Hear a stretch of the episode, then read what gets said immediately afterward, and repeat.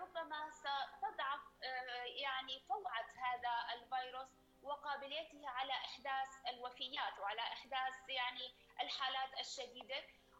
وبوجود التطعيم نتأمل أن نصل إذا لم نستطع التخلص نهائيا من الفيروس وإنما التعايش معه كما نتعايش مع فيروس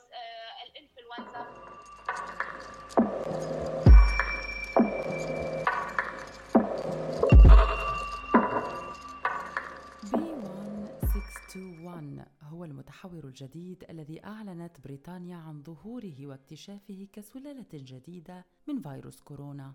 جميع الأوساط في بريطانيا تتساءل عن مدى صحة هذا الخبر، فيما أعلن خبراء وكالة الصحة العامة في لندن الجمعة الفارط عن اكتشاف سلالة جديدة من فيروس كورونا المستجد تحت اسم بي 1621 وأوضح هؤلاء الخبراء أنه حتى الآن المعلومات قليلة جدا حول السلالة الجديدة من فيروس كورونا إلا أنه حتى الآن لا يمكن إيجاد أي دليل يشير إلى أن السلالة الجديدة يمكن أن تجعل اللقاحات المتوفرة حاليا أقل فعالية وهذا بحسب ما نقلته صحيفة بريطانية تدعى ميرور. الخبراء أكدوا أن أكثرية الحالات المصابة بالسلالة الجديدة مرتبطة بشكل رئيسي بالسفر إلى الخارج والتنقل من بريطانيا إلى بلدان أخرى. وعدد الحالات التي تم تسجيلها بالإصابة ببي 1621 هي 16 حالة و90% منهم سافروا في الفترة الماضية من بريطانيا إلى بلدان أخرى عديدة. الخبراء الذين اكتشفوا هذه السلالة أكدوا بأنهم لا يملكون إلى حد هذه اللحظة أي دليل عن سرعة العدوى بهذه السلالة الجديدة وانتشارها بين الناس، ولا يعرفون حتى مدى خطورتها مقارنة بالسلالات الأخرى والتحورات التي طرأت على فيروس كورونا تجي سابقا مثل دلتا ولامدا وألفا وبيتا وغيرها. أهلا بكم.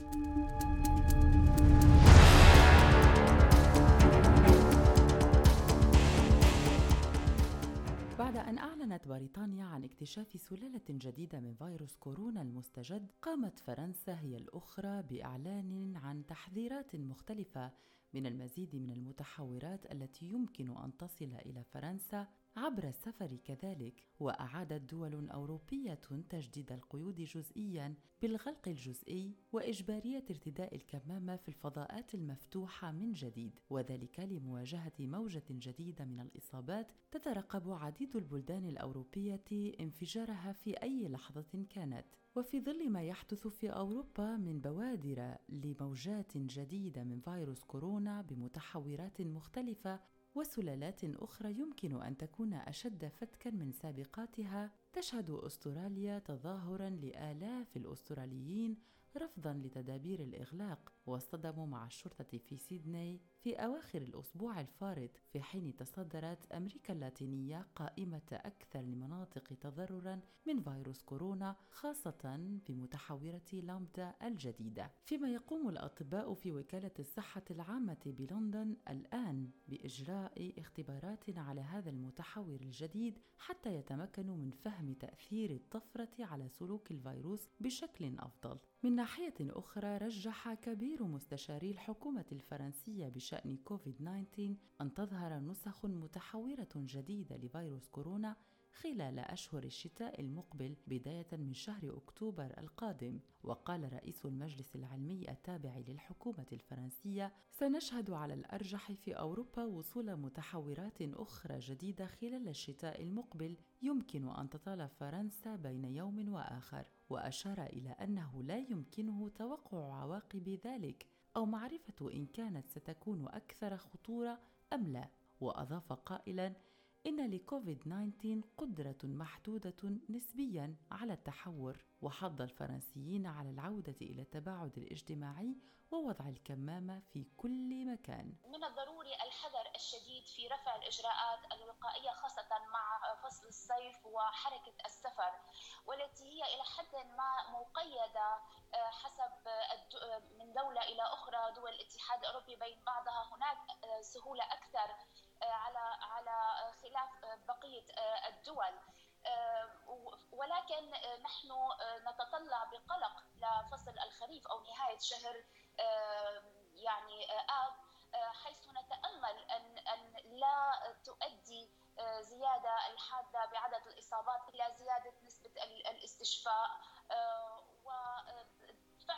هذا المتحور ينتشر رغم التطعيم وهذا ما يجب التركيز عليه. أما في أوروبا فقد بدأ عدد متزايد من الدول مثل إيطاليا واليونان وإسبانيا والبرتغال في تعزيز الإجراءات لمكافحة جائحة كوفيد-19 وذلك وسط تزايد كبير للإصابات بسبب انتشار سلالة دلتا الفتاكة وذلك بالضغط على المواطنين لتلقي اللقاح والالتزام بالإرشادات. ومع بلوغ نسبة من تلقوا اللقاح بجرعتيه في دول الاتحاد الأوروبي ل 54% تقريبا من البالغين طبعا تخشى الحكومات من أن عشرات الآلاف سيسقطون من جديد ضحية للمرض إذا لم تصبح وتيرة حملات التطعيم أسرع من هذا.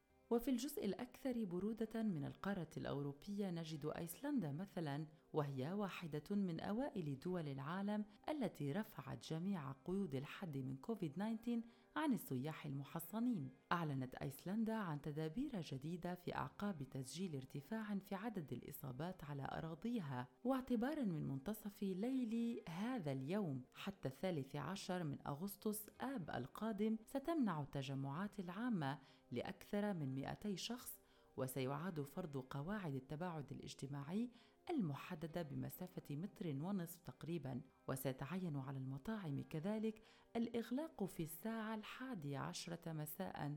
ويسمح لأحواض السباحة والمرافق الرياضية المغلقة أن تعمل بنسبة 75% من طاقتها. وسيكون وضع الكمامات في الداخل إلزاميا كذلك.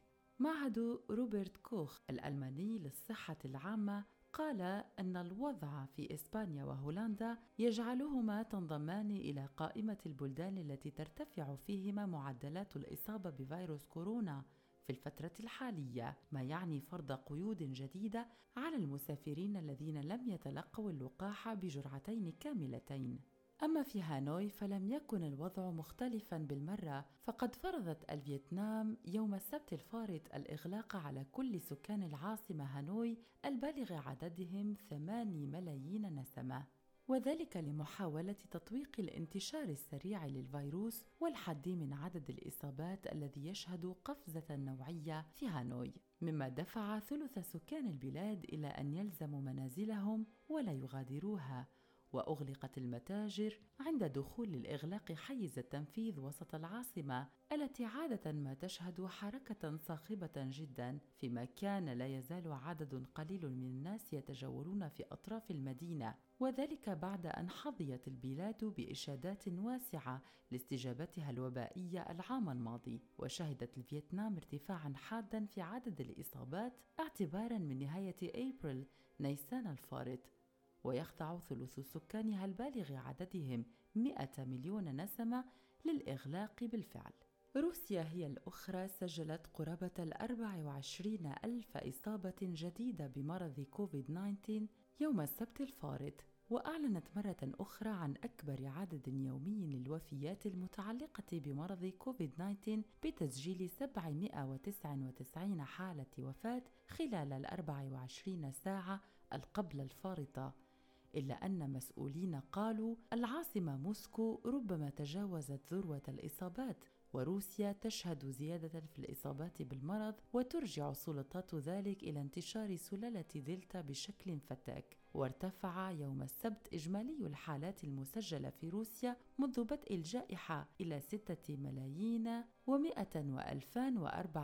وتسع وستين حالة بين السكان البالغ تعدادهم 144 مليون نسمة. أما الأستراليون الذين خرجوا في مظاهرات حاشدة لرفض فرض قواعد السلامة من جديد والتباعد الاجتماعي وارتداء الكمامة فقد سجلت بلادهم يوم السبت الفارط 176 حالة عدوى محلية بفيروس كورونا وذلك في قفزة يومية قياسية لليوم الثالث على التوالي. أما معظم الإصابات الجديدة في ولاية نيو ساوث ويلز الأسترالية فقد كانت بمتحورات مختلفة من بينها متحور دلتا. وفي العاصمة كانبيرا قالت السلطات إن سيدني ستحصل على خمسين ألف جرعة أخرى من لقاح فايزر وذلك للوقاية من كوفيد-19 خلال هذا الأسبوع لمكافحة التفشي الآخذ في التفاقم في القارة الأسترالية. وفي ظل هذا الوضع الحرج في أستراليا تحدى آلاف المحتجين الذين نزلوا إلى شوارع سيدني من دون كمامات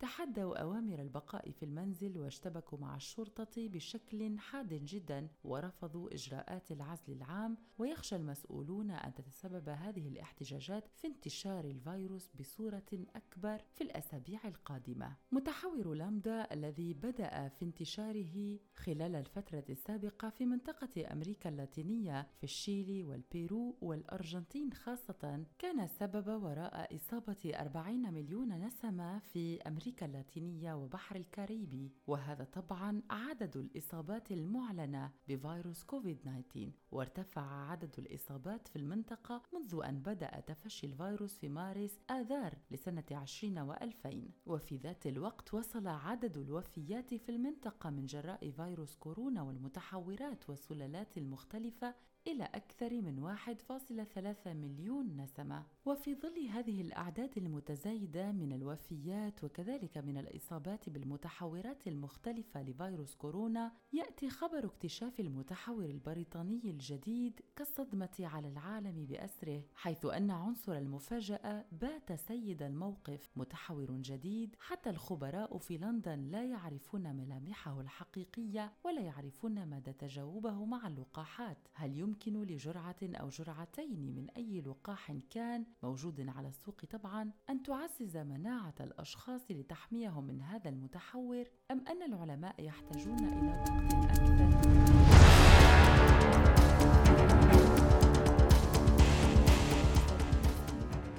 يحصل طبعا في ظل مواصلة فيروس كورونا في نسخته المسماة دلتا بالفتك بأكبر عدد ممكن من الناس الذين لم يتلقوا اللقاح أو الذين يعانون من أمراض مزمنة. فدلتا يستمر أكثر في الجسد وهو معد بشكل كبير لذلك يبدو ظهور المتحور الجديد في بريطانيا مقلقا جدا لأن العالم ما يزال في معركته مع دلتا ولامدا في المرتبة الثانية وظهور هذا المتحور الجديد سوف يقلب موازين المعركة حتى في ظل توفر اللقاحات حول العالم. اليوم الفيروس في مختلف أنحاء العالم وخصوصا في البلاد التي قد لقحت عدد القسم الأعظم من مواطنيها مثل بريطانيا. نحن نعرف إنه متحور آه، دلتا آه، يمكن أن ينتقل رغم اللقاح. والهدف من اللقاحات آه، ولو إنها تخفف من نشر العدوى ولكن الهدف الأساسي منها هو منع الحالات الشديدة ودخول المستشفيات.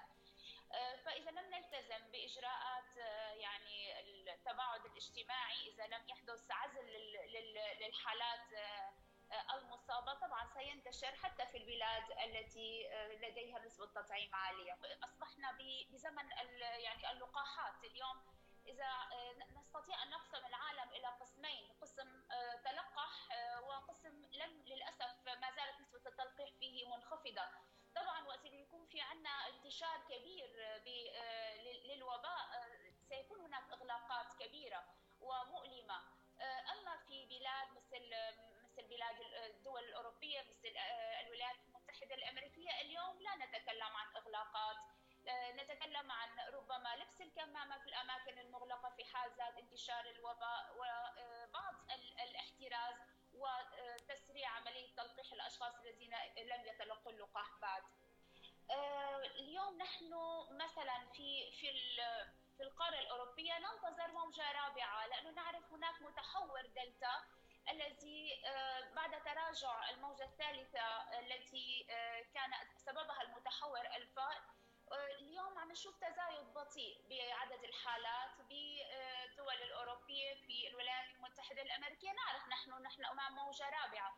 لكن كيف ستكون هذه الموجة الرابعة بوجود نسبة تلقيح عالية دائما نحن نعرف أن المتحور الذي لديه قدرة كبيرة على الانتشار يمكن أن يسبب موجة. زيادة الانتشار آه، وزيادة التحور ربما ستضعف آه، يعني فوعة هذا الفيروس وقابل وقابليته على إحداث الوفيات وعلى إحداث يعني الحالات الشديدة. وبوجود التطعيم نتأمل أن نصل إذا لم نستطع التخلص نهائيا من الفيروس وإنما التعايش معه كما نتعايش مع فيروس الإنفلونزا الذي يسبب أوبئة متوطنة موسمية هذا ما ما نتأمل أن أن يكون في في الأشهر أو السنة القادمة. الحقيقة هو كان القفزة متوقعة خاصة مع زيادة انتشار الفيروس المتحور البريطاني ب 117 اللي ينتشر بشكل كبير وعم يصير هو الشكل المسيطر والطاغي على السلالات السابقة. هذا الشكل له قدرة على الانتشار كبيرة رغم الإجراءات الاحترازية المدى وشروط الإغلاق الصارمة. من ستة أسابيع لم يكن هذا الفيروس المتحور بهذا الانتشار. هو بدأ بالانتشار ويتضاعف انتشار يعني نسبته بالنسبة للفيروس يعني هي الفيروس صار عدة متحورات. في عندنا الشكل اللي كان مسيطر في السابق اللي هو هلا مع الوقت عم وانتشار هذا الشكل الجديد عم يطغى عليه وهذا الشكل هو اللي عم يصير طاغي وهو السبب بهي الموجة الجديدة. كان يعني فعلا جهود يعني التلقيح يعني باءت في البداية بعقبات يعني كان في عقبات شديدة نتيجة إنه الشركات المصنعة لم توفي بشروط المتفق عليها بالعقود وفعلا يعني متواضعة فعلا.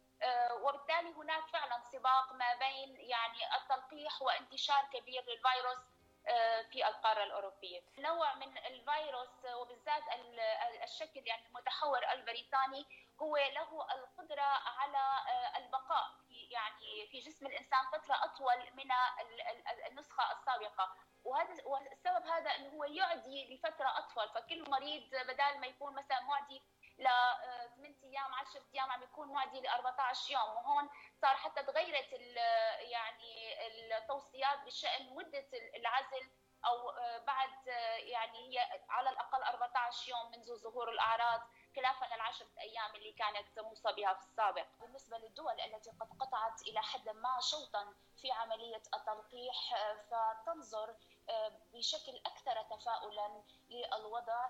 خاصة إذا أخذنا كمثال بريطانيا اليوم ورغم الزيادة الحادة بنسبة بعدد الإصابات الجديدة بالمتحور دلتا بالنسبة للمتحور دلتا وهو المتحور الآن الأكثر إثارة للقلق وهو الذي سينتشر حول العالم خلال الأسابيع القليلة المقبلة. ما زالت ما زالت ما زال حساس لهذه اللقاحات.